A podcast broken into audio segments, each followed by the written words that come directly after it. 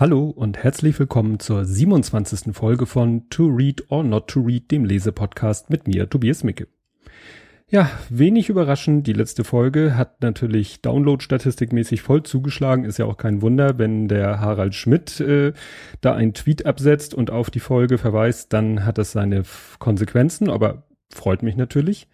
Ja, ansonsten ähm, ist letzte Woche nichts Spannendes passiert. Heute war ein bisschen was los, oder war das gestern? Gestern habe ich, glaube ich, äh, Viva Britannia 2 bestellt. Ne? Der eine oder andere wird sich erinnern. Ich habe mal über das Buch zum Podcast Viva Britannia ähm, eine Folge gemacht und jetzt ist das der zweite Band erschienen.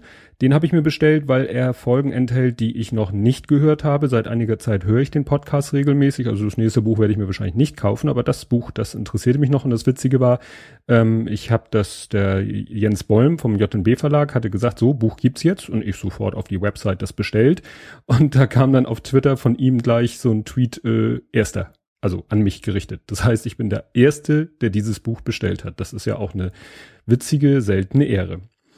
Gut, ähm, ja, dann war ich heute in, unterwegs äh, im Zug von Berlin nach Hamburg, gestern hin, heute zurück.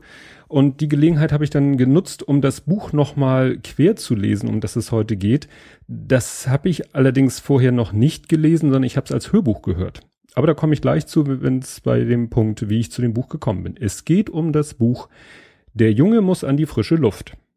Sagt schon mal nicht viel. Äh, erschien Oktober 2014. Untertitel Meine Kindheit und ich. Das sagt eigentlich schon eine ganze Menge aus, weil da sagt einer meine Kindheit und ich so, als wenn das so zwei verschiedene Dinge wären. Aber das ergibt sich dann auch aus dem Inhalt des Buches. Der Autor ist, wer es jetzt bis heute nicht äh, mitbe mitbekommen hat, dass das von ihm die Biografie ist, es geht mal wieder um eine Biografie, Habe Kerkeling. Habe Kerkeling hat ja schon einige Bücher geschrieben. Ähm, äh, wie hieß das andere? Ich bin dann mal weg von seinem Pilgergang nach der äh, Jakobsweg und so weiter und so fort. Ähm, Habe ich nicht gelesen, hat meine Frau gelesen. Weiß ich auch nicht, ob ich das jemals lesen werde. Ähm, aber dieses Buch habe ich nicht gelesen, sondern das hat meine Frau, weil sie das Buch gelesen hat und so gut fand, hat sie mir das als Hörbuch geschenkt, weil sie wusste, dass ich nun äh, viele äh, Sachen höre. Podcasts in erster Linie, aber manchmal auch ein Hörbuch. Ähm, da ich so viele Podcasts mittlerweile höre, dass ich damit eigentlich voll ausgelastet bin, hat es ein bisschen gedauert, bis ich dann doch endlich mal das Hörbuch äh, auf mein Handy geschmissen habe. Und dadurch hatte ich das Buch sozusagen im Kopf, ähm, habe es jetzt aber eben auf der Bahnfahrt nochmal quer gelesen, um das nochmal so äh, die, die einzelnen Punkte so in den Kontext zu bekommen und mir Notizen zu machen. Ähm, dass ich das als Hörbuch gehört habe, äh, hat so seine Vorteile, komme ich dann aber auch an der entsprechenden Stelle drauf. Ja, kommen wir zum Buch selber. Mhm. Beginnt wie so oft mit dem Vorwort, äh, genannt Gruß an die Leser. Da erzählt er so ein bisschen über seinen Namen. Äh, fand ich jetzt nicht so besonders spannend. Und was dann äh, ein bisschen irritierend war, äh, das Buch fängt an, äh, ich habe mir das extra dazu geschrieben, fängt quasi an im Jahr 2009. Also er erzählt eine Begebenheit, wie er nämlich da einmal im Garten Gethsemane äh, Dreharbeiten hatte und äh, das ist dann sehr spirituell. Er ist ja sehr spirituell ähm, oder auch religiös. Das äh, spielt nicht so eine große Rolle da. Aber ich sag mal, das ist nichts für Atheisten, diese, dieses erste Kapitel. Er gibt da selber einen kurzen Rückblick auf sein Buch Ich bin dann mal weg. Da ging es ja um den Jakobsweg. Ist ja auch eher eine spirituelle Geschichte. Ähm, das Buch von 2006, das ist so erstmal, dass man denkt, so, hm, ja, wat nu? Ich denke, ich lese hier eine Biografie und die fängt quasi in der Gegenwart an wird dann im nächsten Kapitel quasi noch, äh, noch schlimmer. Also das zweite Kapitel spielt 2011. Es geht um den 11.11.2011 in Düsseldorf, ne? Stichwort Karneval. Da lässt er dann so die letzten drei Jahre Revue passieren, wo man sagt, ja, und das ist jetzt immer noch keine Biografie, so wie ich sie mir vorstelle. Es ist nämlich der Tag, wo abends die Premiere ist von Kein Pardon als Musical. Und vorher muss er sich aber nochmal in Horst Schlemmer verwandeln für ein Treffen mit einem neunjährigen todkranken Mädchen. Das ist ein Mädchen, was, das wird nicht genau gesagt, leidet an irgendeiner Krankheit, das ist klar, das wird nicht mehr lange leben. Und ähm, so eine Organisation, die eben todkranken Kindern Wünsche erfüllt, hat eben organisiert, dass dieses Mädchen, das sich das so sehr wünscht, mal Horst Schlemmer zu treffen. Und er überlegt dann vorher schon, ob er im Laufe des Gesprächs mal so die Maske fallen lässt, auch während des Gesprächs, aber da sagt das Mädchen, also er, er deutet das so an und das Mädchen signalisiert ihm, nee, bleib, bleib bitte in dieser Rolle Horst Schlemmer. Ich weiß, dass das nur eine Rolle ist, ne, sie ist neun Jahre und ich sag mal so, dem Tod geweiht, geweihte Kinder sind oft sehr, ja, sehr weit, wie soll man das sagen, sehr reif. Also das ist klar, dass dieses Mädchen weiß, dass Horst Schlemmer nur eine Figur ist. Aber sie will eben diese Illusion aufrechterhalten haben. Und das ist wirklich sehr ergreifend geschildert. Ist zwar nicht unbedingt jetzt so im Kontext einer Biografie, aber es ist dann doch so, hm, also ich habe das als Hörbuch gehört, bin Auto gefahren, mir sind die Tränen runtergelaufen, weil mich das einfach so gerührt hat. Naja, bei ihm selber, also bei Habe Kerkeling, kommt dann am Ende dieses Gesprächs so die Erkenntnis, dass das wahrscheinlich, ich weiß nicht, ob es wirklich so war, also zu dem Zeitpunkt sagte er, dass das sein letzter Auftritt als Horst Schlemmer war. So, dann kommt das nächste Kapitel. Wir sind immer noch in den 2000ern. Da fährt er für die Deutsche AIDS-Stiftung mit dem ZDF nach Mosambik, um da so ein paar Dreharbeiten zu machen, die eben Werbung machen sollen für die Deutsche AIDS-Stiftung, die er unterstützt. Und da lernt er einen Jungen kennen, der so ein bisschen, ja, verstört ist. Warum? Der hat auf äh, ziemlich grausame Art seine Mutter verloren oder er war dabei, als seine Mutter sich umgebracht hat. Und ähm, das bewegt dann Harpe Kerkeling dazu, dem Jungen seine Geschichte zu erzählen. Also es, das Kapitel endet quasi damit, jetzt erzähle ich dir meine Geschichte. Und dann ist wirklich Cut. Und das hat im Hörbuch, wo man ja, wo keine Kapitel so richtig, da wird ja nicht gesagt, und jetzt kommt Kapitel 4, sondern das war wirklich so Cut und dann geht's los, dass er seine Geburt beschreibt, um es mal ganz platt zu sagen. Und da war ich dann im ersten Moment verwirrt. Ich dachte echt, ich habe ich jetzt irgendwie beim Übertragen der MP3s irgendwie eine Datei vergessen oder so. Nein, es ist wirklich so. Er ist in der Gegenwart, er erzählt Begebenheiten aus den 2019 Elfern und dann kommt diese Geschichte, dass er dem Jungen seine Geschichte erzählt und dann geht's wirklich richtig los. Also Kapitel 4 ist dann der Beginn äh, seiner Biografie. Es fängt wirklich an 1964 mit seiner Geburt. Da werden dann schon mal die ganzen Familienmitglieder vorgestellt. Ähm, die Großmutter mütterlicherseits ist wichtig, die wird, äh, heißt Anna, wird aber Enne genannt. Generell kann man sagen, ist seine mütterliche Verwandtschaft eher, so beschreibt er das, laut, grundlustig, aber auch leicht eingeschnappt und der väterliche Zweig ist eher leise verhalten, verhalten heiter und definitiv leidensfähig. Und er sagt selber, er ist eine Mischung aus beiden. Ja, und er, dann geht eben wie die Biografie so richtig los. Er beschreibt seine ersten Lebensjahre. Er ist viel allein unter Frauen, habe ich geschrieben hier in meinen Notizen. Sein Vater ist viel auf Achsel. Ähm, die Mutter, die beiden Großmütter, eine Großtante, die sind dauernd um ihn rum. Die Opas sind eher stille Zeitgenossen. Bei dem einen hat es äh, auch etwas tragische Hintergründe, der ist nämlich von den Nazis ziemlich äh, fertig gemacht worden. Und das ist auch äh, öfter mal Thema in dem Buch. Ähm, der eine oder andere, der den Podcast schon länger hat, erinnert sich an das Buch Kriegskinder, Kriegsenkel. Das hier ist so ein perfektes Beispiel dafür, für Kriegskinder, also zu denen er gehört oder seine Eltern gehören. Ja, nee, doch eher Jetzt muss ich kurz mich sortieren. Nein, seine Eltern sind Kriegskinder und er ist ein Kriegsenkel und äh, es, man, es geht wirklich um die Generation der äh, der Menschen, die im Krieg wirklich äh, arg gelitten haben und das vielleicht auch ein Stück weit eben an ihre Kinder weitergegeben haben. Und so ein Stück weit hat er eben unter den Folgen auch noch zu, naja, zu leiden, hat damit zu tun, sagen wir jetzt mal so. Ja, er verbringt viel Zeit mit seiner Oma Ende oder in Oma Endes Laden. Die hat eben so, so ein Tante Emma Laden, in dem er viel Zeit verbringt und dadurch hat er Kontakt zu vielen Menschen. Das erinnerte so ein bisschen an die Biografie von Linda Zerwakis, die ich ja vor ein, zwei, drei Folgen hatte, ähm, die im Kiosk quasi aufgewachsen ist und so ist er quasi im Tante Emma Laden aufgewachsen. Ja, dann erzählt er halt so sein Leben, die Ausfahrt mit Oma Enne, weil also diese Frauen um ihn rum waren auch immer, sag ich mal, sehr, sehr äh, dominante Frauen und ähm, auch Frauen, die ihrer Zeit so ein bisschen voraus war. Also die Oma Enne, die ist Auto gefahren. Ne? Also wir reden hier von, äh, von den Ende 60er, Anfang 70er. Die ist das Auto gefahren und zwar Bleifuß, so wie er es beschreibt. Die war sehr dominant in der Beziehung und auch in der ganzen Familie war sie sehr, hat sie sehr den Ton angegeben. Die, äh, der Vater, sein Vater war, hat gearbeitet, klar, auch war viel weg. Deswegen ist er, wie gesagt, auch so, so frauendominiert aufgezogen worden. Und aber diese Oma Enne, so, so streng oder auch so eigenwillig sie war, um genauso ja, herzlich war sie in einigen Punkten auch.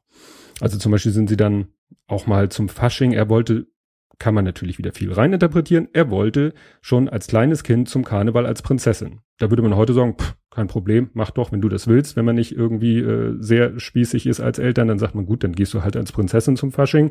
Ähm, damals war das natürlich so, oh Gott, das Kind will als Prinzessin gehen, aber die Oma, Enne, hat sich da durchgesetzt und gesagt, nee, das wird gemacht. Wenn er das möchte, dann wird das gemacht.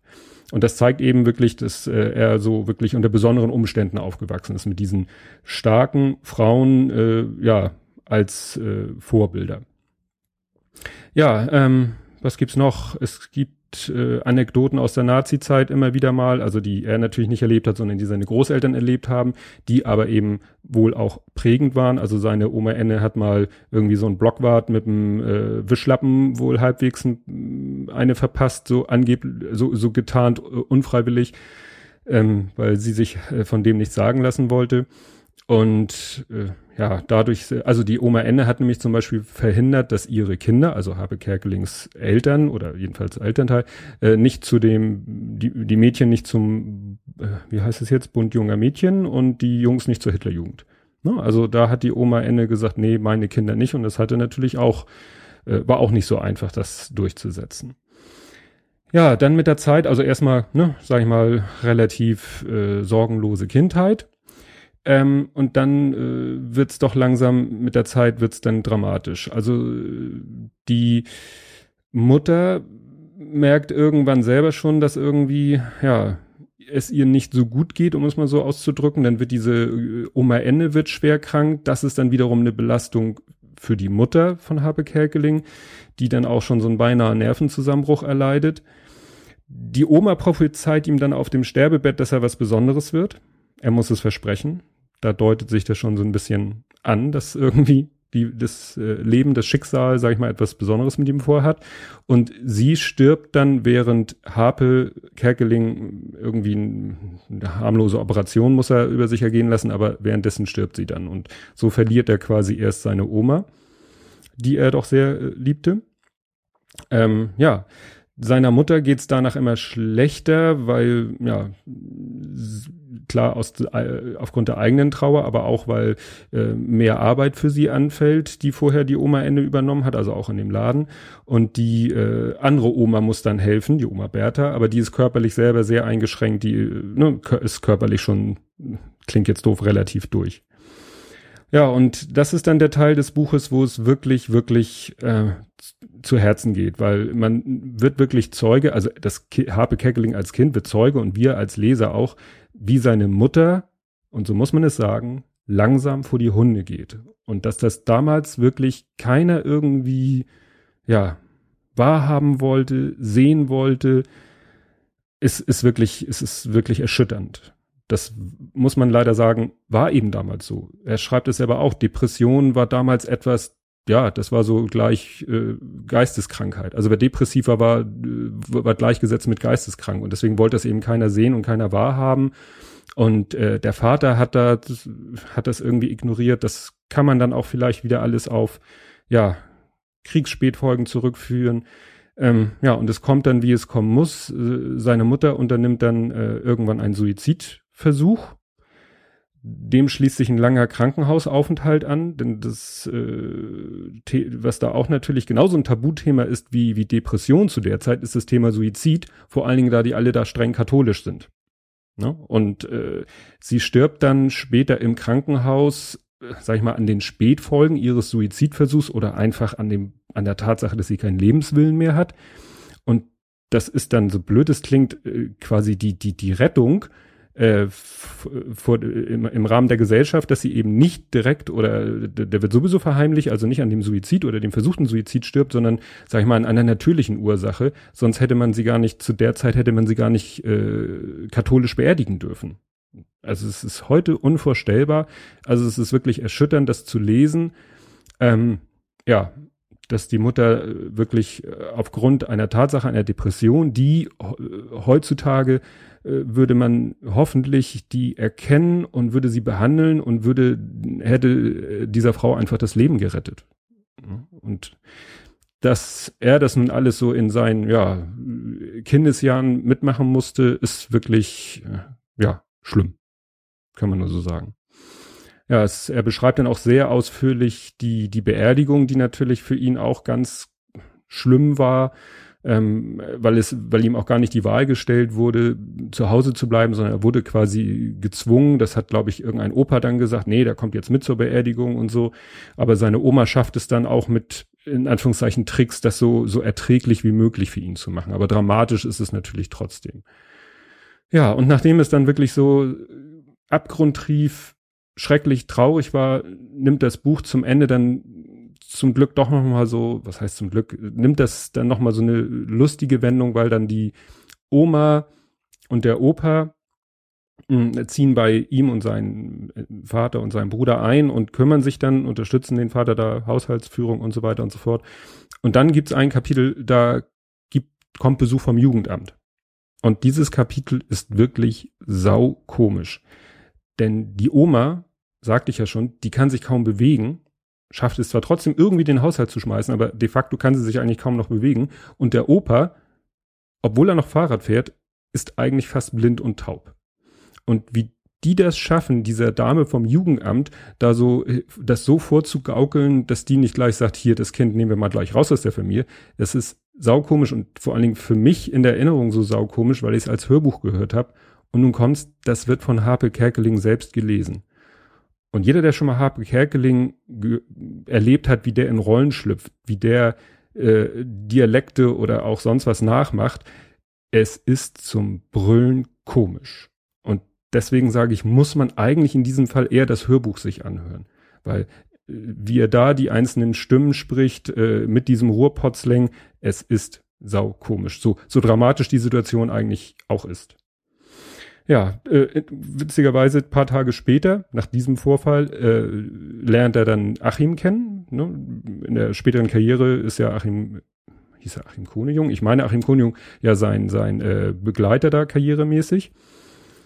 Ja, ähm, es geht dann auch im nächsten Kapitel wird noch mal, geht er nochmal ausführlicher ein auf die, ich sag mal, die Geschichte seiner Vorfahren. Also er hat wirklich wohl ähm, viel, was leider viel zu wenig Menschen machen. Ich zähle mich da selbst zu, er hat wohl viel mit seinen Großeltern gesprochen und die haben ihn auch viel erzählt über ihre Kriegs- und Nachkriegserinnerungen. Und das ist wirklich interessant, das sowas mal zu hören, weil die meisten Menschen, er ist ja nun Tacken älter als ich, aber auch in, in meiner Generation ist es so, dass die Großeltern noch vom Krieg wirklich viel persönlich miterlebt haben. Nur diese Großeltern leben in der Regel nicht mehr, außer sie sind mit hohem Alter gesegnet. Ja, was dann auch in dem Kapitel nochmal wieder saukomisch ist, ist äh, der Besuch der Familie, also Oma, Opa, die sich um ihn kümmern, Vater, Bruder, er, bei einer Tante Hedwig, also das sind auch alles so Großfamilien mit, mit Tante, Großtante XYZ. Und diese Tante Hedwig versucht seinen Vater dann mit einer etwas merkwürdigen Frau zu verkuppeln. Und auch hier ist es so, dass man im Hörbuch echt sich wegschmeißt, wenn er dann äh, erst recht diese Frau mit ihrem Ruhrpotzlängen nachmacht. Das ist wirklich sehr, sehr komisch. Nimmt das Buch, wie gesagt, zum Ende nochmal so, eine, so einen lustigen Turn auf. Ähm, spannend ist im Kapitel 18 nochmal, ähm, dass da diese, ich sag mal, etwas äh, körperlich eingeschränkte Oma, die ja, wie gesagt, nichtsdestotrotz den Haushalt schmeißt, die, dass die ihn, als er so ungefähr 14 ist, dass die ihn quasi outet, also er sich nicht selber vor der Familie. Die sitzen da alle irgendwie äh, am, am Mittagstisch, haben gerade lecker gegessen und sie wirft mal so in den Raum rein. Ja, übrigens, der, der Harpe hier, der Hans-Peter, der bleibt Junggeselle. Was natürlich im ersten Moment so eine Aussage ist, wo alle denken, hä? Ja, doch, der bleibt Junggeselle. Also hört auf, ihn irgendwie nach Freundin zu fragen oder fangt gar nicht erst an, ne, mit 14 ja noch ein bisschen früh ja, das schlucken dann alle so und akzeptieren es aber trotzdem. Und er ist natürlich überrascht, weil er sich selber noch gar nicht so viele Gedanken darüber gemacht hat. Also die, er sagt zwar in einem anderen Kapitel selber, er hat eigentlich, wie hat er es formuliert? Er sagt nicht, er ist schwul, solange er denken kann, sondern er denkt, solange er, na egal, also für ihn gab es da nicht so einen Moment, wo es klack gemacht hat, sondern für ihn war das immer so und er hat sich da nie große Gedanken drüber gemacht und da gegenüber seiner Familie musste er sich selber gar nicht outen, weil das seine Oma für ihn übernommen hat. Das war auch nochmal ganz, ganz interessant. Ja, im Kapitel, im letzten Kapitel ist er dann, ne, sind wir zack wieder zurück. Wir sind wieder im Hotelzimmer. Wir sind wieder am 11.11.2011. Ja, er hat also sozusagen diese Geschichte diesem Jungen um den es ganz am Anfang ging, der selber seine Mutter verloren hat, hat er quasi die ganze, seine ganze Lebensgeschichte erzählt. Das ist quasi so die Geschichte um seine Biografie herum. Er ist wieder in seinem Hotelzimmer. Er äh, erzählt dann noch von der Premiere des Musicals, zieht noch mal so ein Lebensfazit, wobei äh, dieses Buch natürlich gar nicht sein ganzes Leben beschreibt. Eigentlich beschreibt es nur seine Jugend. So bis 14. Ne? Seine Karriere, die hat er in den anderen Kapiteln gerade am Anfang vielleicht mal so kurz angedeutet und mal kurz zusammengefasst oder auch innerhalb der Kapitel sind nochmal so kurze Sprünge in spätere Zeiten. Aber im Großen und Ganzen ist das eine Biografie über seine Kindheit, vielleicht noch Jugend. Auch wieder Analogie zu der Biografie von Linda Zerbakis. Ne? Es geht viel um die Geschichte der Eltern, es geht um Kindheit, Jugend und es geht leider in beiden um den Tod eines Elternteils. Ja, also wer dieses Buch lesen oder hören will, kann ich nur empfehlen. Ähm, es geht wirklich zu Herzen und es gibt aber auch Einblick ebenso in eine äh, doch etwas andere Familienkonstellation, die aber auch irgendwo von der Spätnachkriegszeit auch immer noch äh, geprägt ist. Erschienen ist das Buch im Verlag Pieper ich weiß ja immer nicht, ob man das Piper ausspricht, weil es mit PIP geschrieben wird. Es gibt es als gebundene Ausgabe, nicht als Taschenbuch, als Kindle E-Book, als Hörbuch, habe ich ja nun oft genug erwähnt, sowohl als MP3-Download als auch als Audio-CD von ihm selbst gelesen. Deshalb so gut, so witzig, ungekürzt. Das sind dann acht CDs, also da ist schon eine Menge Stoff, weil es eben ungekürzt ist. Ja, das hat mich jetzt selber etwas ergriffen, weil beim Querlesen des Buches äh, ging es bei mir emotionsmäßig dann nochmal rauf und runter, als ich mich da so an die einzelnen Geschichten erinnert habe, was natürlich im ICE auch nicht gerade der geeignetste Ort ist, um solche Gefühle durchzuleben, aber es ging dann ja doch gut. Ich habe wieder mal kein Buch, keine Aussicht auf das nächste Buch, weil ich im Moment, äh, das hatte ich ja auch schon erwähnt, erstmal meine, jetzt muss ich schon, habe ich schon zwei CTs hier liegen, die ich beide noch lesen muss, also eine halb, eine ganz.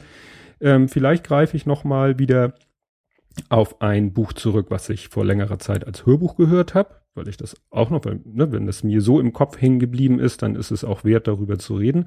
Oder ein anderes Buch, ähm, was ich sozusagen in Buchform vorliegen habe, was ich auch vor längerer Zeit gelesen habe, aber das kann ich dann ja noch mal querlesen.